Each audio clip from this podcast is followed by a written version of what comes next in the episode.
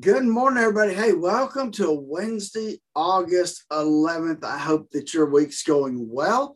And uh, the markets, you know, they've been kind of bouncing around a little bit. We got some big economic news coming out today as far as will give us a little indication of inflation. Anticipation is going to be a big number. We'll have to wait and see what that comes out here in just a few minutes. But remember, we're going to talk to Dave in a second he always has some insight into these big macro numbers. Um, we'll look at some companies. Before we do all that, though, remember that, uh, folks, there's only one thing that any of us can control within our portfolios, and, and that's how much risk you have.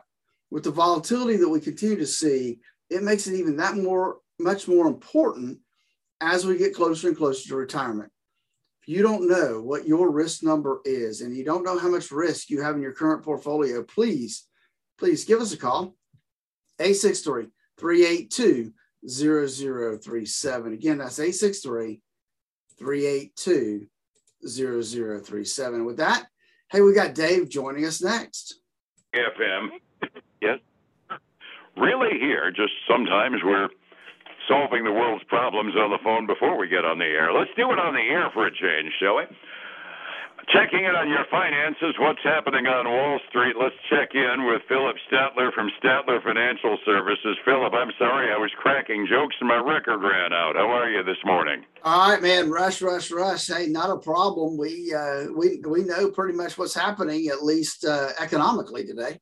Yeah, and it's good news for a change. What a concept. Something came actually in at or better than we expected. Consumer Price Index reports this morning up a half a percent from last month. That's exactly what the market expected. 5.4% inflation is more than we'd like to have, but the market's not surprised because it's pretty darn close to what they expected, I gather.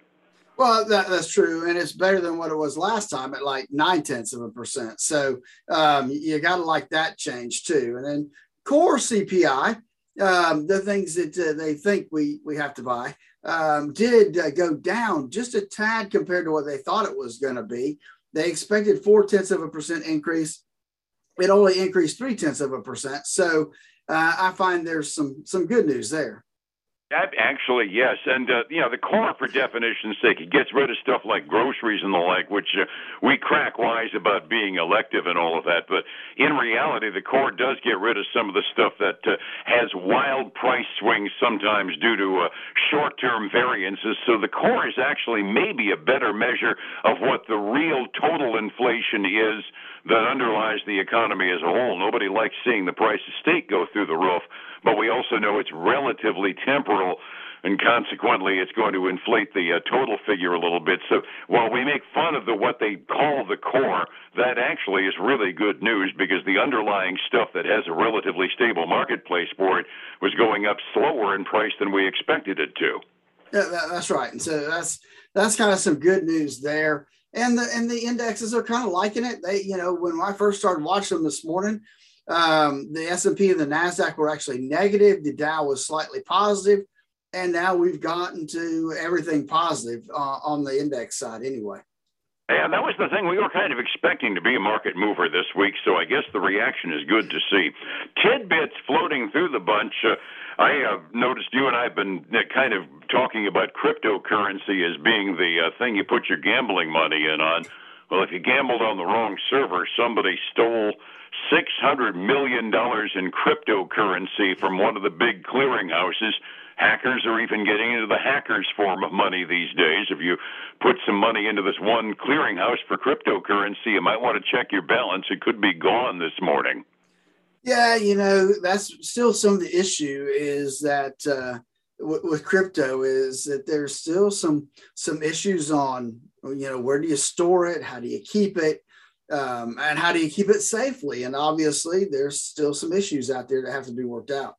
Evidently, yeah. Well, the whole beauty of cryptocurrency, to the standpoint of people that are concerned about trackability, is the fact that cryptocurrency is dang close to being untrackable. Well, that's fine if you want to keep your money under wraps, but it also makes it real hard to get back when it gets stolen because you can't track it when it gets stolen either. So there's kind of two edges to every blade on that, aren't there?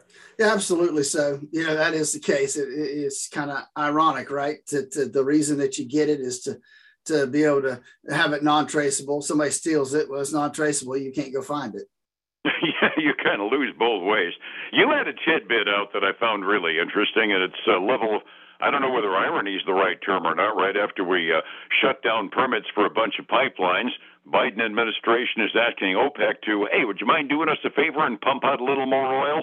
Yeah, you know, I mean, this is just like hypocrisy at its fullest, right? We see the White House shutting down pipelines, giving it, making it harder and harder for people, companies in the US to produce oil. And what do they do? They go to OPEC and say, hey, look, gas prices get a little high. We, we need oil production to be boosted um, to help lower um, gas prices. And so um, they've, uh, you know, they, OPEC had already agreed over the next year to, to slightly reduce or, or increase production, but now they want them to increase it more uh, for their own benefit. I mean, right now, roughly, um, the average gas price is more than what we have here, but about three point uh, about three dollars and twenty cents uh, a gallon, which is a dollar more than what it was last year. And let's just face it, last year was supply and demand. Nobody was moving around this country, therefore there was excess supply, and that's what drove the cost down so much. But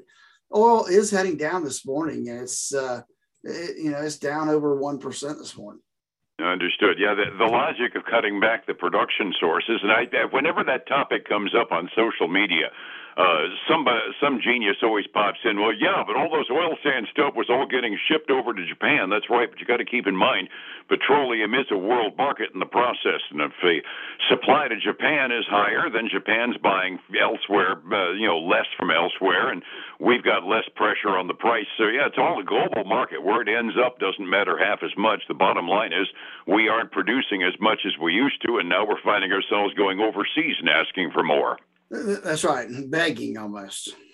Uh, yeah, and I don't like that term, but it's not no. an inaccurate one either.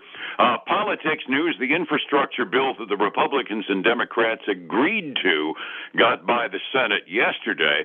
Now the uh, machinations begin in the Senate to try to push that one that only the Democrats want. Now we've got both of them heading in the direction of the House, and Speaker Pelosi is saying she won't even bring the compromise bill up for a vote until the Senate passes that great big Democrat only one. So, yeah, probably I'm looking at the odds against either one of them getting through now. Yeah. I mean, the infrastructure bill may have some good stuff in it, but overall, when you think about it, at this point, we have spent over $5 trillion in the matter of uh, basically 18 months. So, you know, maybe, just maybe, we need to not uh, Uh, you know, maybe we need to pull back spending a little bit and let's just kind of let everything settle and see exactly where we really are. Which is why you and I could never successfully run for office. Uh, that's right. We're too level headed and, and understand what needs to happen. Plus, we aren't campaigning for votes. I just listeners. uh, it was update yesterday on Wall Street. I looked at my calendar and I got like 267 quarterly reports coming up from the companies that are trading. Anything caught your eye from the uh, from the uh, public sector that uh, we'd recognize the names on? You, you, know, we have a couple, and we've got some couple with some pretty big, uh, hefty increases in stock price, and we've got one with a dramatic drop in stock price. So um, let's just kind of go through them uh, in no order. But we have Wendy's reported. Uh, Wendy's beat on both the top and bottom line for the second quarter.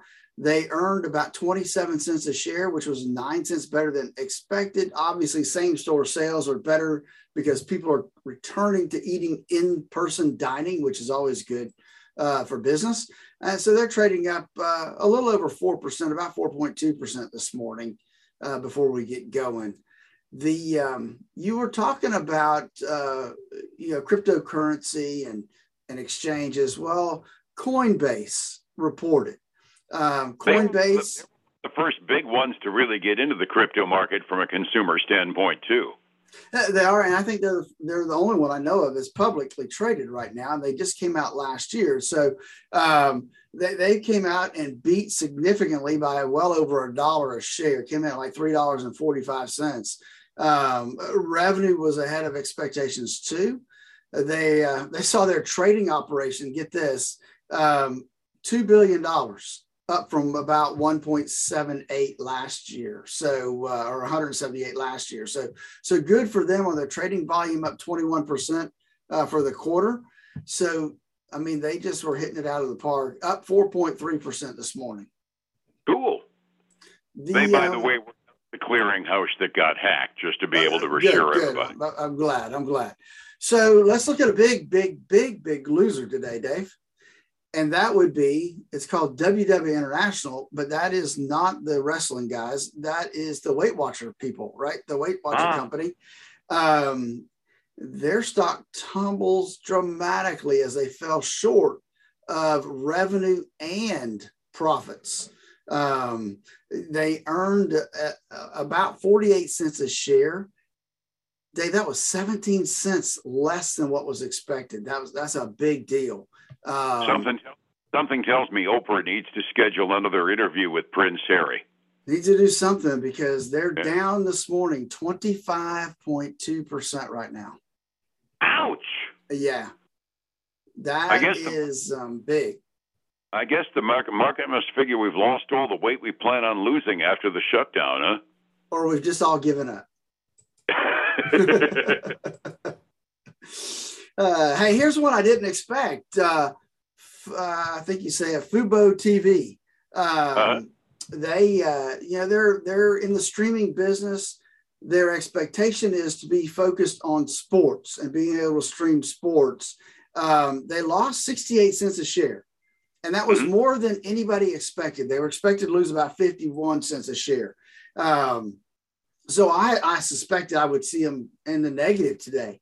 However, they're getting a really big bounce because they came out and gave um, upbeat forecast for the current or the rest of this year, really doubling a full year revenue number that everybody had expected. Uh, they're trading up this morning 15%. Ooh, yeah, yeah. I, I, think I think I suspect with all of the uh, regional sports networks Fubo has on their uh, in in their corral, probably the fourth quarter of the year, probably and the third quarter too, probably will be okay for them. The summer was kind of a doldrum if you're going to talk sports. Well, that, that's true. Uh, sure hadn't really thought of it from that standpoint, but uh, yeah, the, the fall sports, uh, college sports and stuff will start to pick up. Um, hey, the last one I have for you is Poshmark. Poshmark is a um, a reseller, a, a secondhand retail operation. Um, they lost four cents a share, which was two cents better than expected. Um, their revenue topped estimates. Their current quarter was um, uh, uh, their expectations are a little below what everybody had forecasted. Um, and here's the deal Poshmark came out and said, look, with Apple's new privacy controls, it's going to be more difficult for us to advertise and, and get in front of the right people when we want to advertise this stuff. So uh, they are getting hit this morning, down 7% this morning after being down five and a half yesterday. So that's what uh, 12, almost, uh, well, at 12% or decline in two days. Poor babies. If the only reason you can't make it is because you can't get easily onto my iPhone, I can't feel too badly for you. No, really. And, and they will open at a new 52 week low, Dave, right now at $30.70. Mm, Pretty low, yeah. Uh, the time to find a new ad method, I guess. I guess uh, so. Exactly. Setting the table yesterday, kind of a mixed bag on the markets. The blue chips were up. The uh, more adventurous index is down. Dow was up by 163 points. S&P was up by another four and a half, but Nasdaq lost 72. I suspect some of that was the interest rate uh, yield increases on federal bonds. After a good inflation report this morning, 45 minutes early, Phillip, what are we heading for today? Right now, we're getting some, uh, again, green numbers when it comes to the indexes. We have the Dow up uh, not quite two tenths of a percent, about fifty-seven dollars. Uh, same the the S and P 500 up uh, well, just barely over a tenth of a percent, really up six dollars, and the Nasdaq's up about a third of a percent. So um, looking on the upside there, at least right now, it's a mixed bag when we look at the commodities. We've got silver basically flat right now, gold's up uh, about six tenths of a percent still well below $1,800 an ounce at 1742. And then crude oil is heading down from the close yesterday, but I think it's really about where it was when we talked yesterday morning. Um, it's at uh, down one percent at sixty-seven fifty-six a barrel right now. That does sound a lot like the range we were at there. It is happens to be up though from my delayed quote though, so I don't like the trend early in the morning. Overseas markets, uh, Asian Rim generally up fractionally at the close this morning. Europe also up fractionally halfway through their day. No big moves to report in either ones, but it's green ink for the most part. Getting advice for making sure retirement works in the ups and downs of the market takes more than just a, a laptop computer or a cell phone. It takes somebody with their finger on the market's pulse. That's where I get with you. How do I find you to get that idea as to where I can plan my retirement? And then give us a call at 863 382 0037. Check out our website at statlerfinancial.com. And then join us this weekend for the Statler Financial Radio Show, 6 a.m. and noon on Saturday, 10 a.m. Sunday morning on Highlands News Talk, 730. Hey, and back here again tomorrow morning. Phillip, thank you so much. You have a great day, all right? All right, man. You too. Appreciate it. It's 105.7 Light FM and Statler Financial Services. Phillip Statler. Hey, folks, again, I want to thank you for joining us today. I hope that you are having a great day. Remember, we want to be here as a resource, anything dealing with your 401k, your retirement, your IRAs, any way that we can be of assistance. Please don't hesitate to give us a call. 863 382 0037. Have a great day. I'll talk to you again tomorrow. Bye now.